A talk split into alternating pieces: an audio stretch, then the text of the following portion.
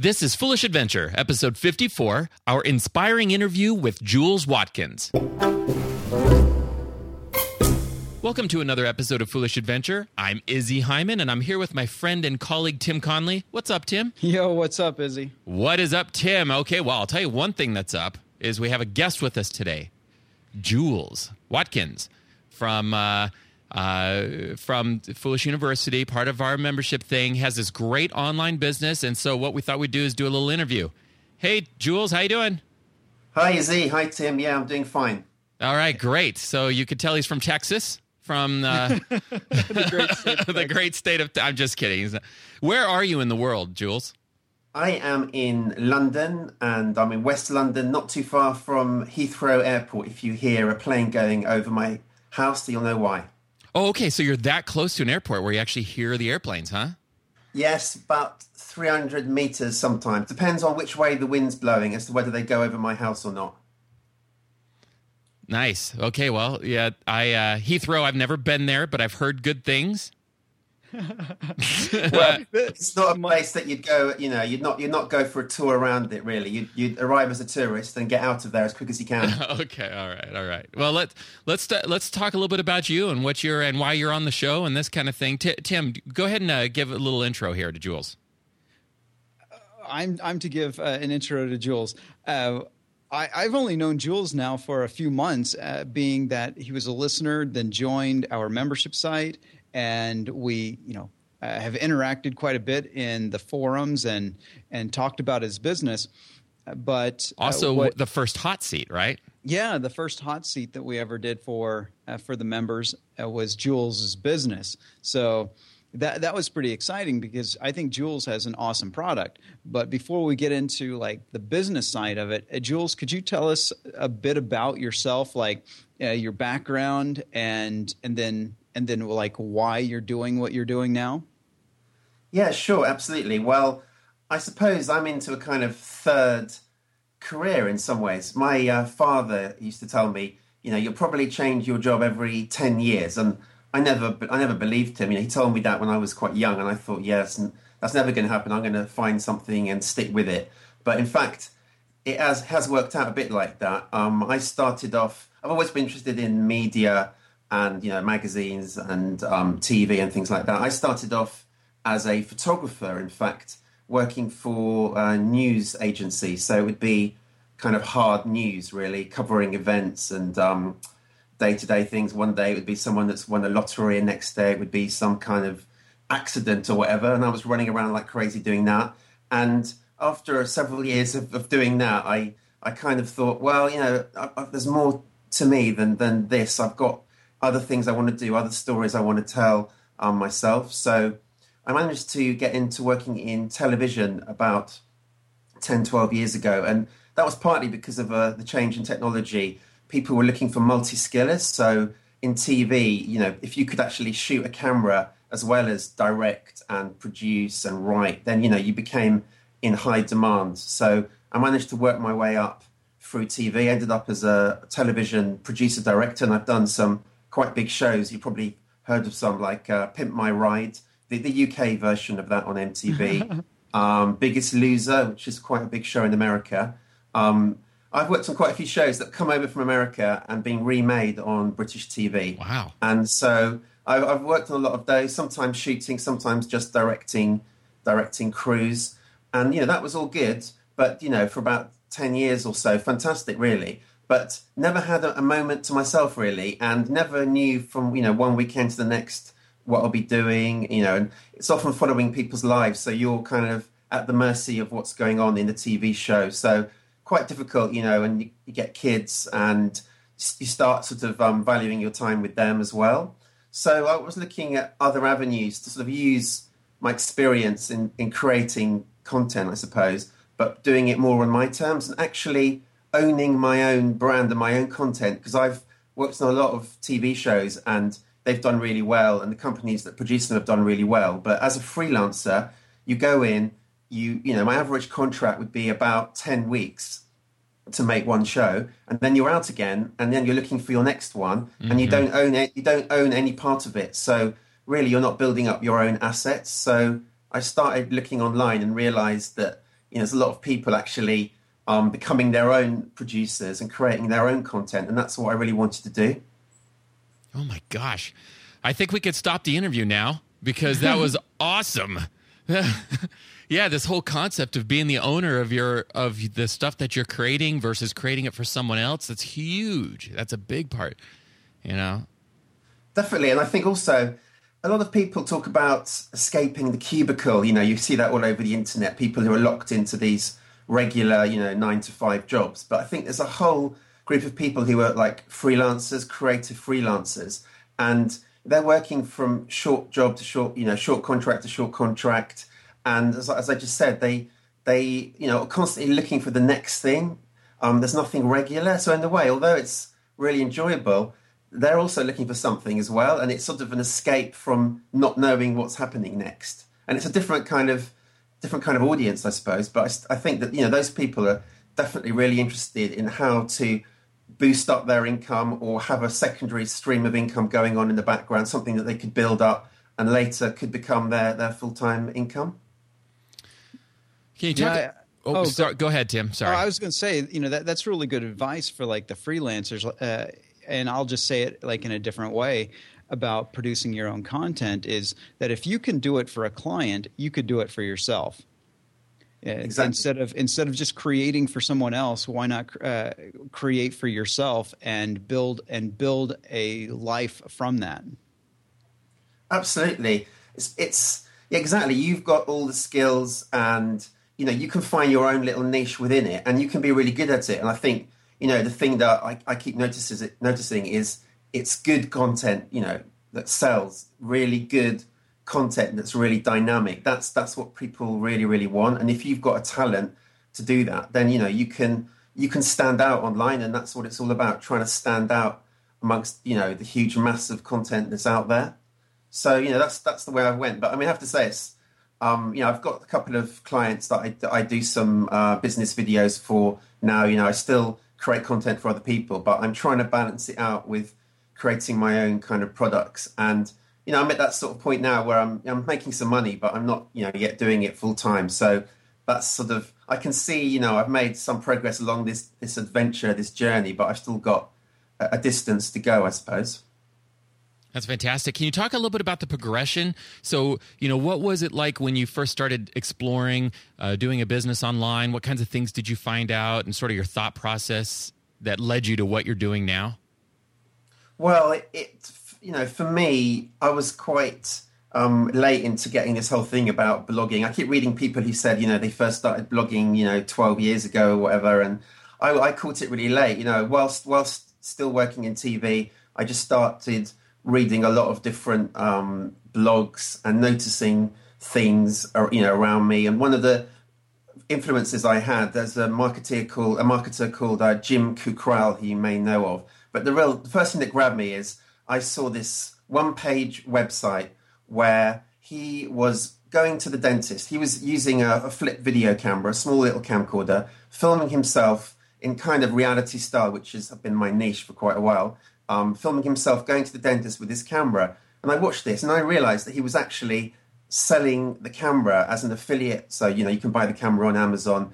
And he was using this video to actually get people to click through and, and buy this camera. And that was when things just started clicking in my head that you could actually produce content and then try and, and monetize it. So, you know, uh, I actually ended up buying a flip camera, you know, about three years ago, and it was fairly new in the UK, not that well known. And that set me off thinking about maybe starting a blog. And I started looking into the whole blogging thing and how do you set a blog up. And that's how it started, really, with a, a really tiny little experiment like let's just do a blog, a little tiny blog for fun and see where it goes, whilst, you know, simultaneously working in TV. And I sort of got really active on the blog and I left it for even a couple of months at one stage and I got diverted into another blog. And I, I mean, I've been through all these things that I suppose a lot of people go through where you literally, you just can't lock it down as to where you're going with it. And I think that, that's been one of the hardest things, really. So, uh, okay, so you got this flip video camera, you start shooting videos and you're blogging and all this stuff. At what point? Now, your website is called Pocket Video Power, right? Yeah. That's your, is that your main business website? that's my product site. I've got uh, my first blog was um, myflip.co.uk, which is still still there. Just a blog all about flip video. I later wanted to try and target the US, so I started one called lovemyflip.com, and then I've also got another blog which is more personal called under Jules J U L E S dot TV, which is about more general video making. And maybe Izzy's forgotten, but do you know that you once signed up to my list ages ago? Oh, that's awesome. when you were when you were growing your business, I had just a form. I didn't even have Aweber or any any email software. I just had a little form that I, I put on there, and you actually signed up to it.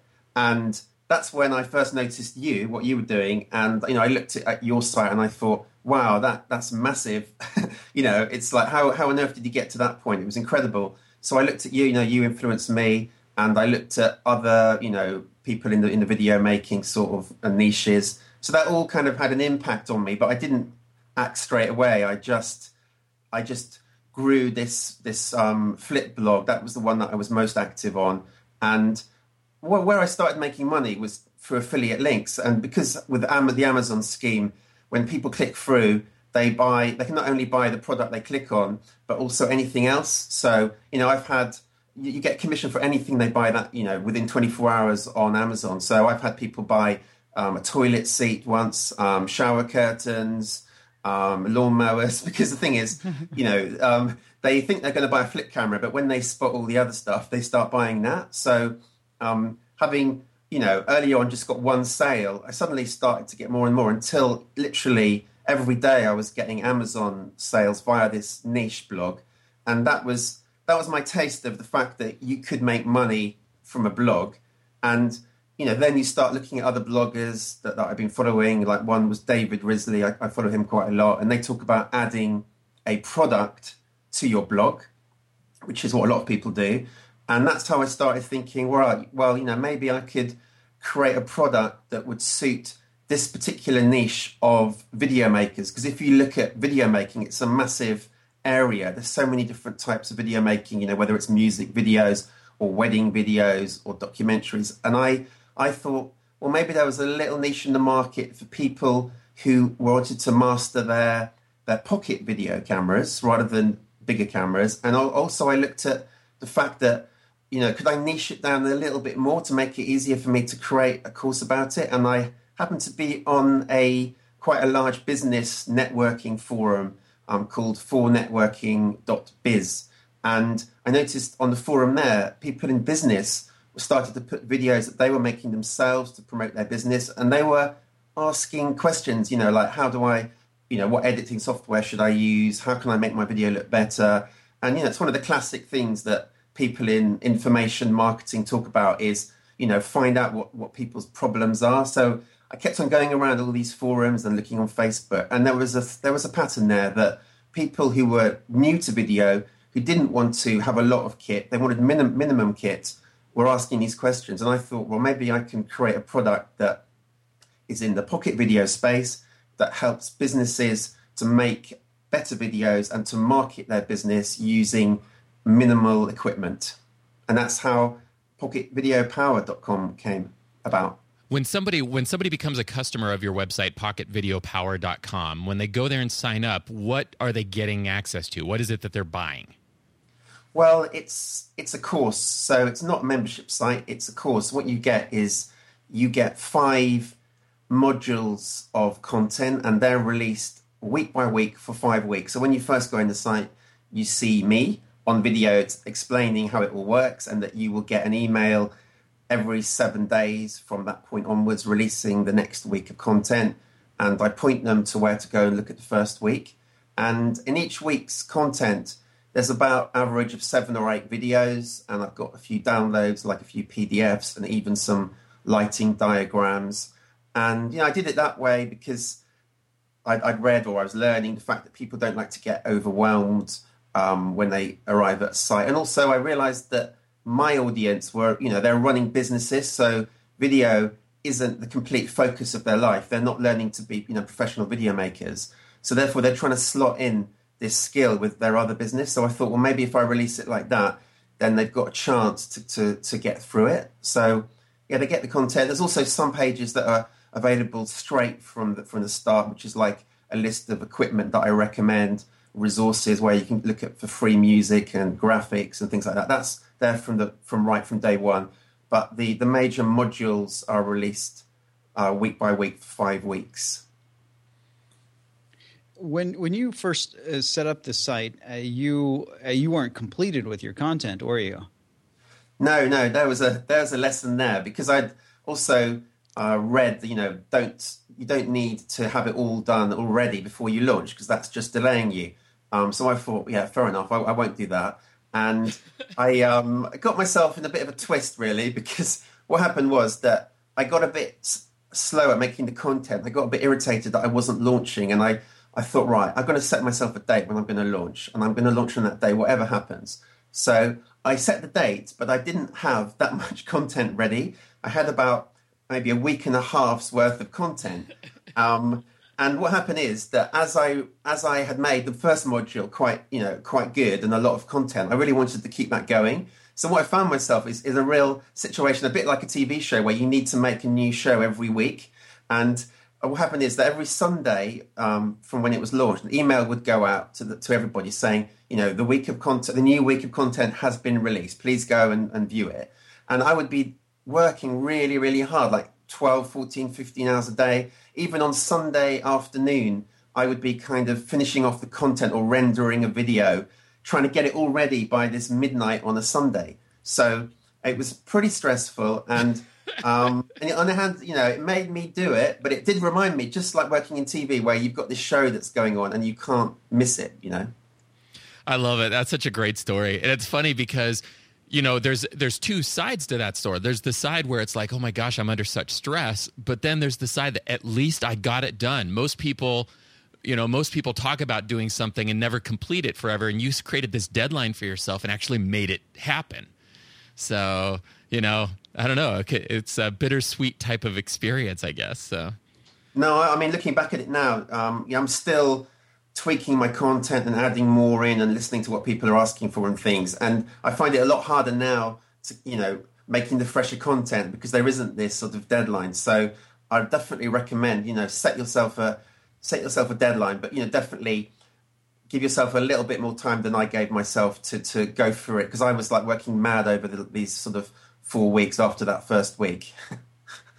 I think we are touching on something that's interesting now, and this is just one of those examples of of the types of challenges that you can encounter. Maybe you weren't expecting it. What other types of challenges have you encountered? And, you know, what, what were the challenges? How did you overcome them? Oh, loads of challenges. How, how long have you got?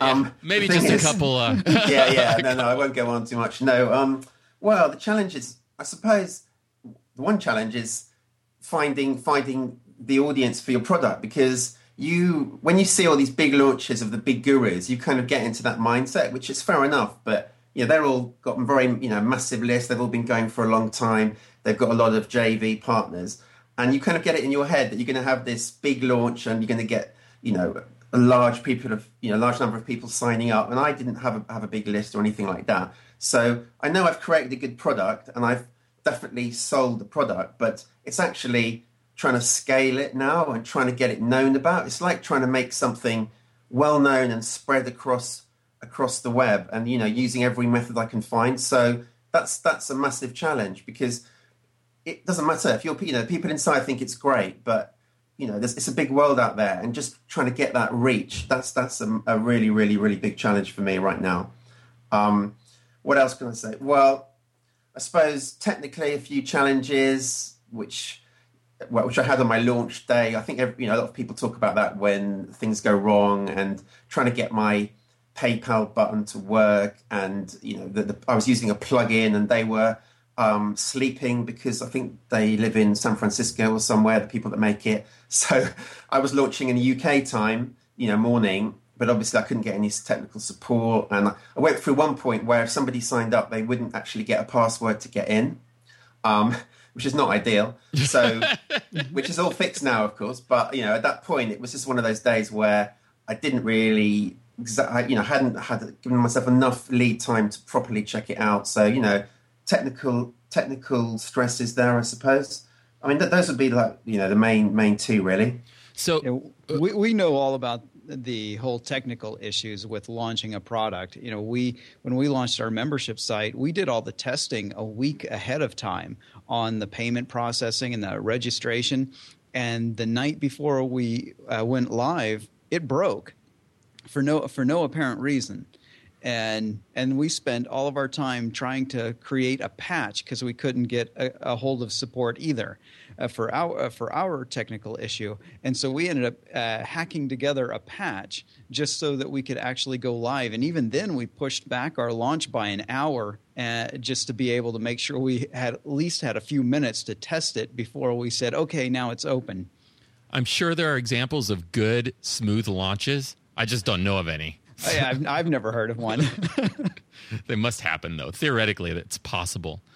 Um, okay, so one of the challenges that you talked about is getting basically raising awareness as the marketing end. Another challenge is the technical end. What kinds of tools? What what are you? You know, people are interested in tools. What kinds of tools are you using to operate your business and to you know handle these types of challenges? I've tried to keep it really, really simple and which is something that you talk a lot about in Foolish University as well. So definitely using WordPress because you know once you've done a blog or two, you start getting into WordPress and you can apply that to, to, to any kind of theme that you might be using. And luckily for me, just before I launched, um, somebody actually it's a young fellow called James who lives in the UK who um, created OptimizePress, which is a really really good theme, very suitable for creating really easy sales pages, squeeze pages. You can do like a launch funnel, which you see a lot of the big marketing gurus using, where you can reveal a video each day or whenever you choose, create it as a kind of event um, in a sort of product uh, launch formula type style. You can do that. Then you can create a membership area and you can um, divide it up into little sections, and it just looks quite cool. So, OptimizePress, I'm using for the actual protection of the membership area, I'm using a plugin called Digital Access Pass, or DAP for short, which is fairly similar to Wishlist. A lot of people use Wishlist.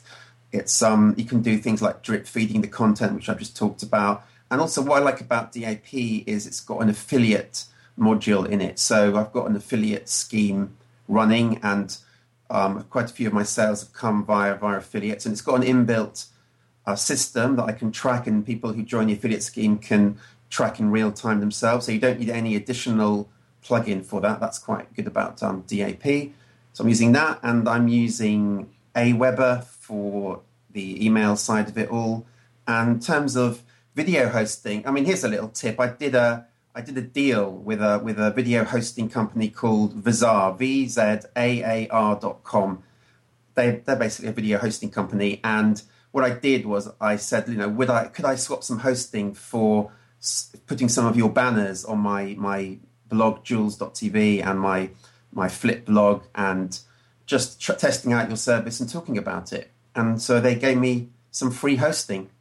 And I think that there's a lot of deals to be struck because other even bigger companies are looking for promotion. So if you if you run a blog, then you know you've got to think about how can you swap um, space on on your sidebar for for actual using people's products. So anyway, that was the video hosting Vzaar, and that's about it really. I can't I can't think of much else. I mean, that's the great thing. Somebody like me, like a few years ago, three or four years ago, would have wouldn't would never have done this because you'd be thinking I'd have to go to um, a web designer and you'd have to go and get someone to build this you know, fantastic membership site with all the features it needs, and you'd have just thought that's going to cost thousands. And to be honest, I think some people even now still think that it would cost them loads of money to set up a product or a membership site, and they don't do it. Whereas, um, as you learn more and more about it, you realize that you can set up a site um, like mine, you know, for I don't know, two hundred dollars or something like that. I don't know, two three hundred dollars.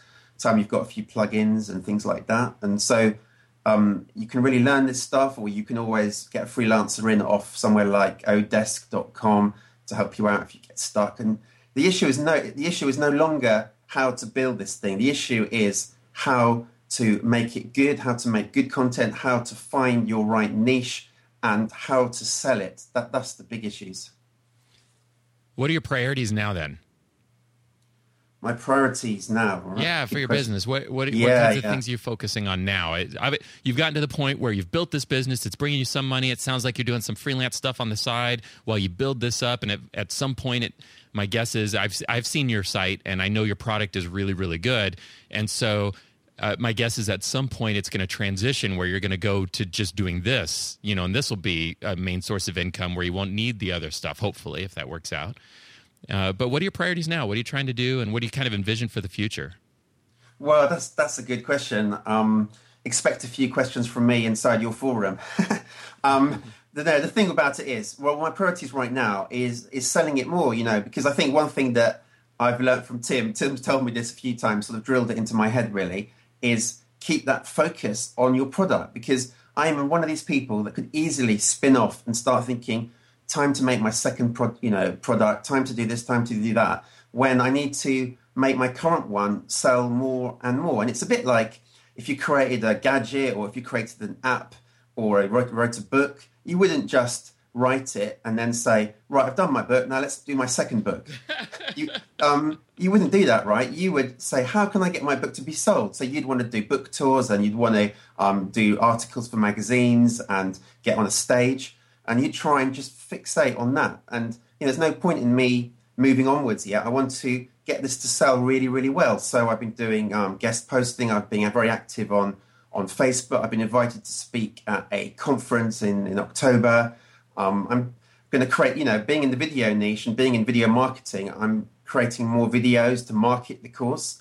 And, you know, that's obvious for me because that demonstrates what I'm talking about. And I'm, you know, doing little quirky videos that try and show what you can do with pocket cameras that really get response. So I'm using video. So I suppose my priority, you know, is really to get this to sell amazingly, amazingly well. You know, every day and a lot of times a day.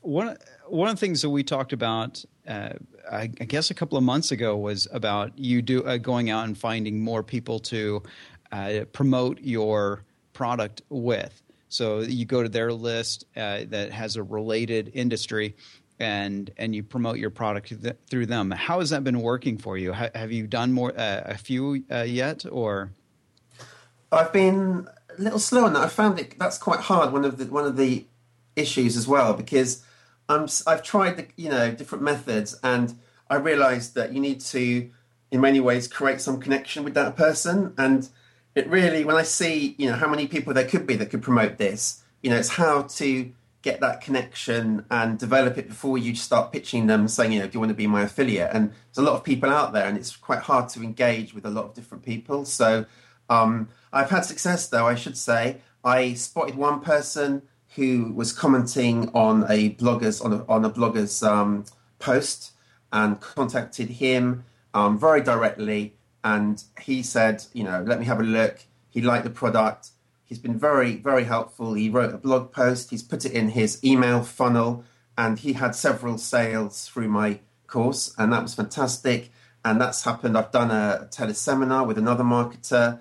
And that resulted in some sales. So yeah slowly slowly. I've not approached anyone really big. I suppose I'm a little bit nervous. I don't know why about promoting some, you know, approaching somebody sort of who I, you know, would you know think are really really big. I don't know why. Just to think they must get approached all the time, and I'm a bit like, you know, they're all in America and I'm here, and I know it sounds a bit weird, but it's, it's so hard to approach the big guys.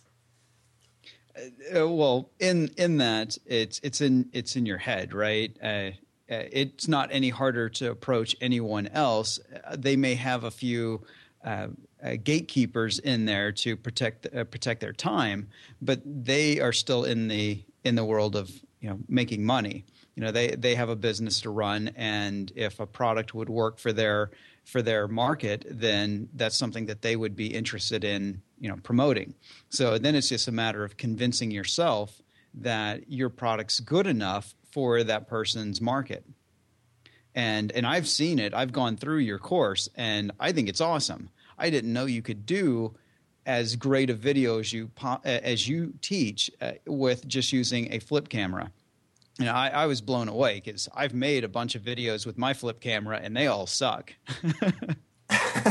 That's the thing. And also, I should add, it's not just the flip. Um, uh, obviously, because Cisco killed off the flip a few weeks ago, but Right. um, you know, Kodak ZI8 I, I teach, and um, iPhone 4. I'm starting to really get into iPhone 4 now because of the various apps and things, and you've got the iPhone 5 coming. And no, absolutely, I think that's part of what I try to do because really in TV, a lot of people look at it and think, "Oh my god, it looks fantastic." But you know, we do a lot of improvising in TV, and I've shot a lot of shows myself using not not huge camera, not pocket cameras, but not massive cameras, and it's a lot about how you use it and how you know you think about the lighting and so and composing and all sorts of things. And I was thinking, yeah, that's that's one way I can sort of show that you can push the equipment that you already own and and do the best out of it. And I think it also fits nicely into this whole kind of movement, you know, the minimalism kind of movement that you've talked about on the blog.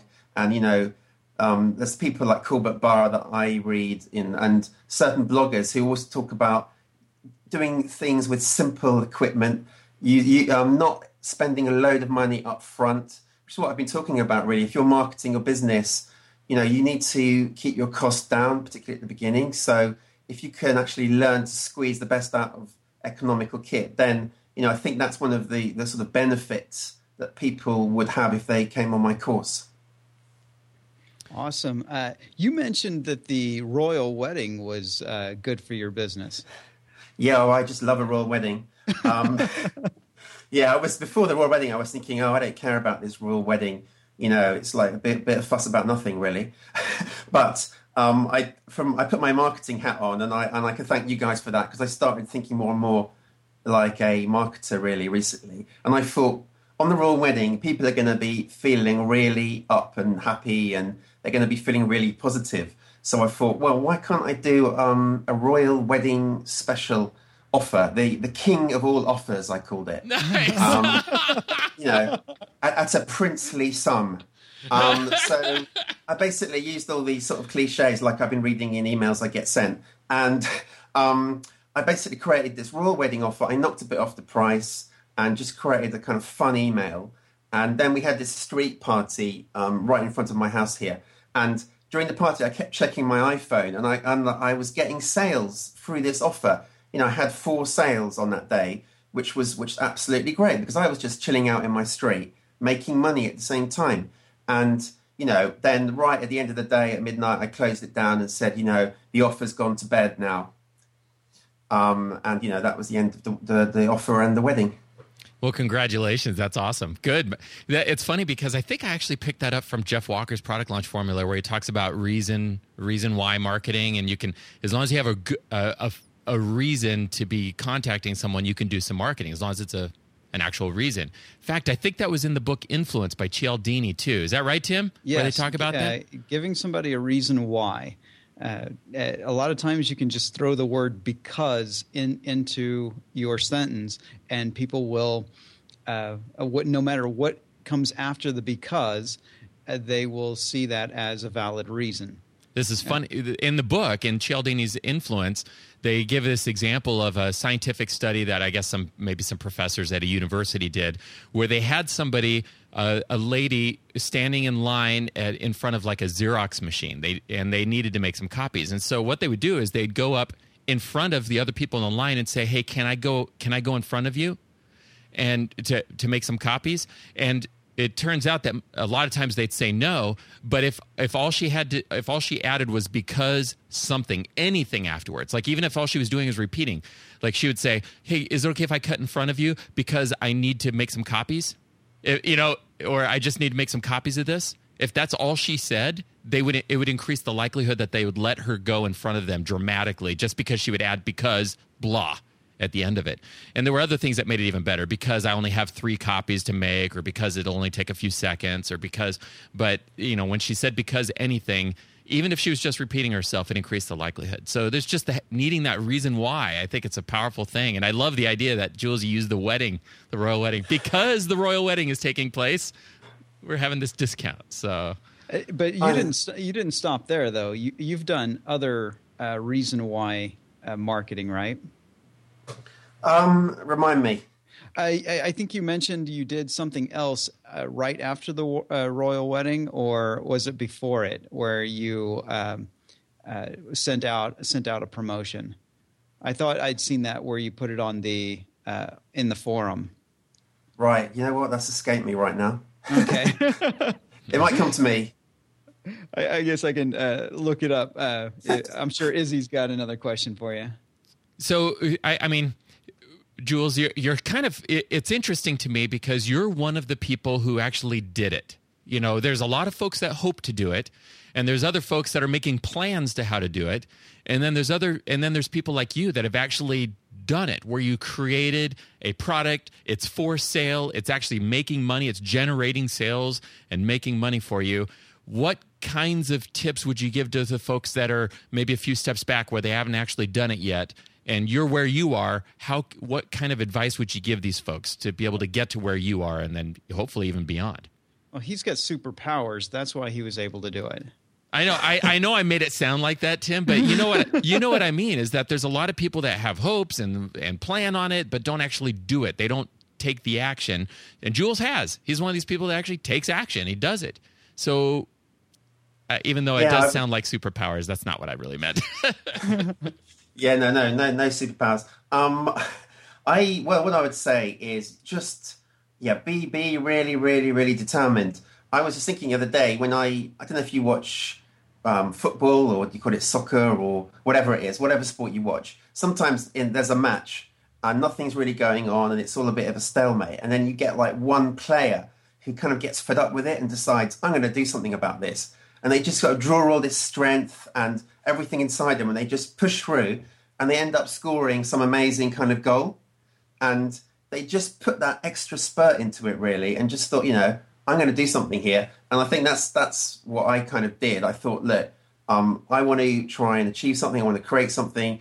I want to see if this all works. And i just put like a load of sort of extra energy and focus into it. And i think that that was one thing that that really helped me. I think that it was really weird that i started this whole idea right when you started uh, foolish adventure right at the beginning and the things that that you were talking about every week or whenever you released a show was exactly in line with what was going through my head. So i would say you know keep keep finding you know inspiration out there and, and use that as your as your support. Don't um set yourself goals. Definitely set yourself you know dates. We talked about that. And set yourself you know plan out um, your structure and your content so you know what you're doing. You can tick it off a list you know get a whiteboard and tick it off. Because at the end of the day it's it's you know how many how much content you need to put in there. And if you can just s- focus on that content i've got that content you know there's my launch video tick it off. There's my second video tick it off. And step by step you know and you'll see your list is starting to have a lot of ticks on it and you'll you'll see it happening you know as, as long as you keep keep monitoring it all the time. And i'd say you know um, don't don't be massively perfect with it either because that's what I've struggled with a bit because in TV everything's done like to perfection and to a millisecond and it's looked at 15 times before it ever gets on TV um, but I realize that you know you want to be good and it wants to be you want to make it really really good. But the other hand you know people I've found are really supportive the people that you're actually going to sell your content to your audience they really really want to learn from you and you know they really want to get inspired and sort of come on this adventure with you. And they're willing you know if not, if something's not absolutely perfect they're, they're willing to ride with it because as long as you're offering them really really good content they feel like they're kind of with you on this as well. So you know don't be frightened of, of what those people might think Excellent advice. I love it. That's powerful stuff, and it's great because you're there, and and uh, it's I don't know. It's it's one of those. I heard this song not too long ago from this artist that I like, and uh, I'm I'm gonna, I'm gonna bring every. This is so weird. I'm taking this conversation, making it really informal all of a sudden. But I saw this guy in concert not too long ago. Artist named Trevor Hall. Love his music, and he goes, "I'm gonna sing this song," and. Uh, you know, it's uh, it's it's from my new album. It's not quite 100% done yet, and he even pulls out the lyrics and says, you know, I'm going to actually be referring to the lyrics because I don't have it memorized yet. And uh, and you guys tell me what you think. And so because he made like this deal, I my I felt like my eyes were like laser beams, where I was just paying attention to everything he was singing. I was paying attention to his lyrics more than anything else. Well, it was a great song and it's kind of a reggae it's this like real chilled out you know reggae song and it's all it, the lyrics were something like you know uh, you know people on the seashore come on in the water's fine That's what it was. That was the whole. That was what the message of it was. You know, so he's out in the water, and everybody's standing on the seashore, seashore scared, and he's go and the, the whoever it is, you know, I guess him is singing. You know, people on the seashore, come on in. The water's fine. Come on in. Come on in. You know, don't just stand there. Come on in. Let's do it.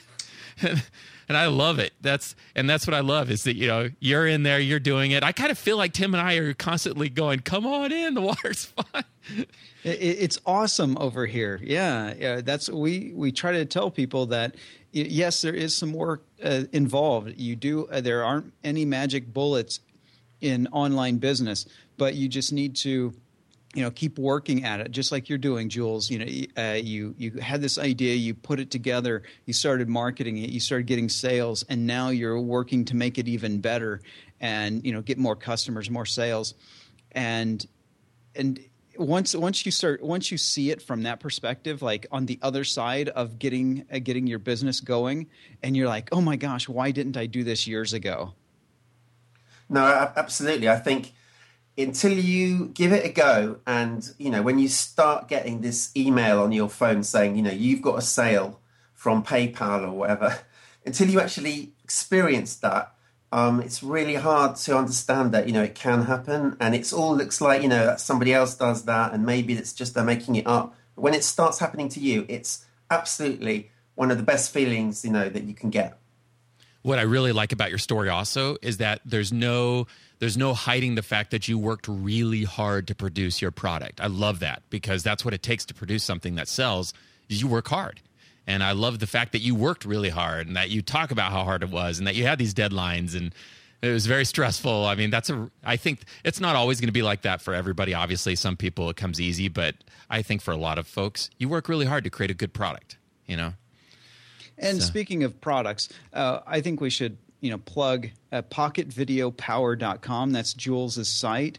It's a really good product. We don't ha- we're not doing any commission or anything on this. We're just w- uh, supporting one of our uh, members. You know uh, we are, are, super proud of everything that jules is doing and and his his product is really good. I've gone through it myself and uh, if it fits uh, with your needs, then you should definitely pick up uh, Pocket Video Power. So, you know, go to pocketvideopower.com and check it out. And Jules, thanks so much for being on the show with us. We really appreciate it. Yeah, no, no, thanks, thanks very much. As I said, you know, I've listened to pretty much every single episode, and you know, it's really, really helped me both Foolish Adventure and Foolish University too. Well, thank you for being a part of it all, and and uh, and now I'm speaking to the listeners. Hopefully, you've picked up some information from today's interview that you can find inspiring and helpful, and maybe get you to the next step where you're trying to go. And uh, and uh, obviously, we thank Jules for being on the show. But I think that's it for this time. So in the meantime, enjoy your foolish adventure. Thanks for listening to Foolish Adventure. If you found this information helpful and want more like it, please visit foolishadventure.com. Do you have specific questions you'd like us to answer? Leave a comment on the website. Who knows? Maybe we'll create a whole show to answer it. Also, we have a voicemail line where you can ask questions. The number is 480 331 4695.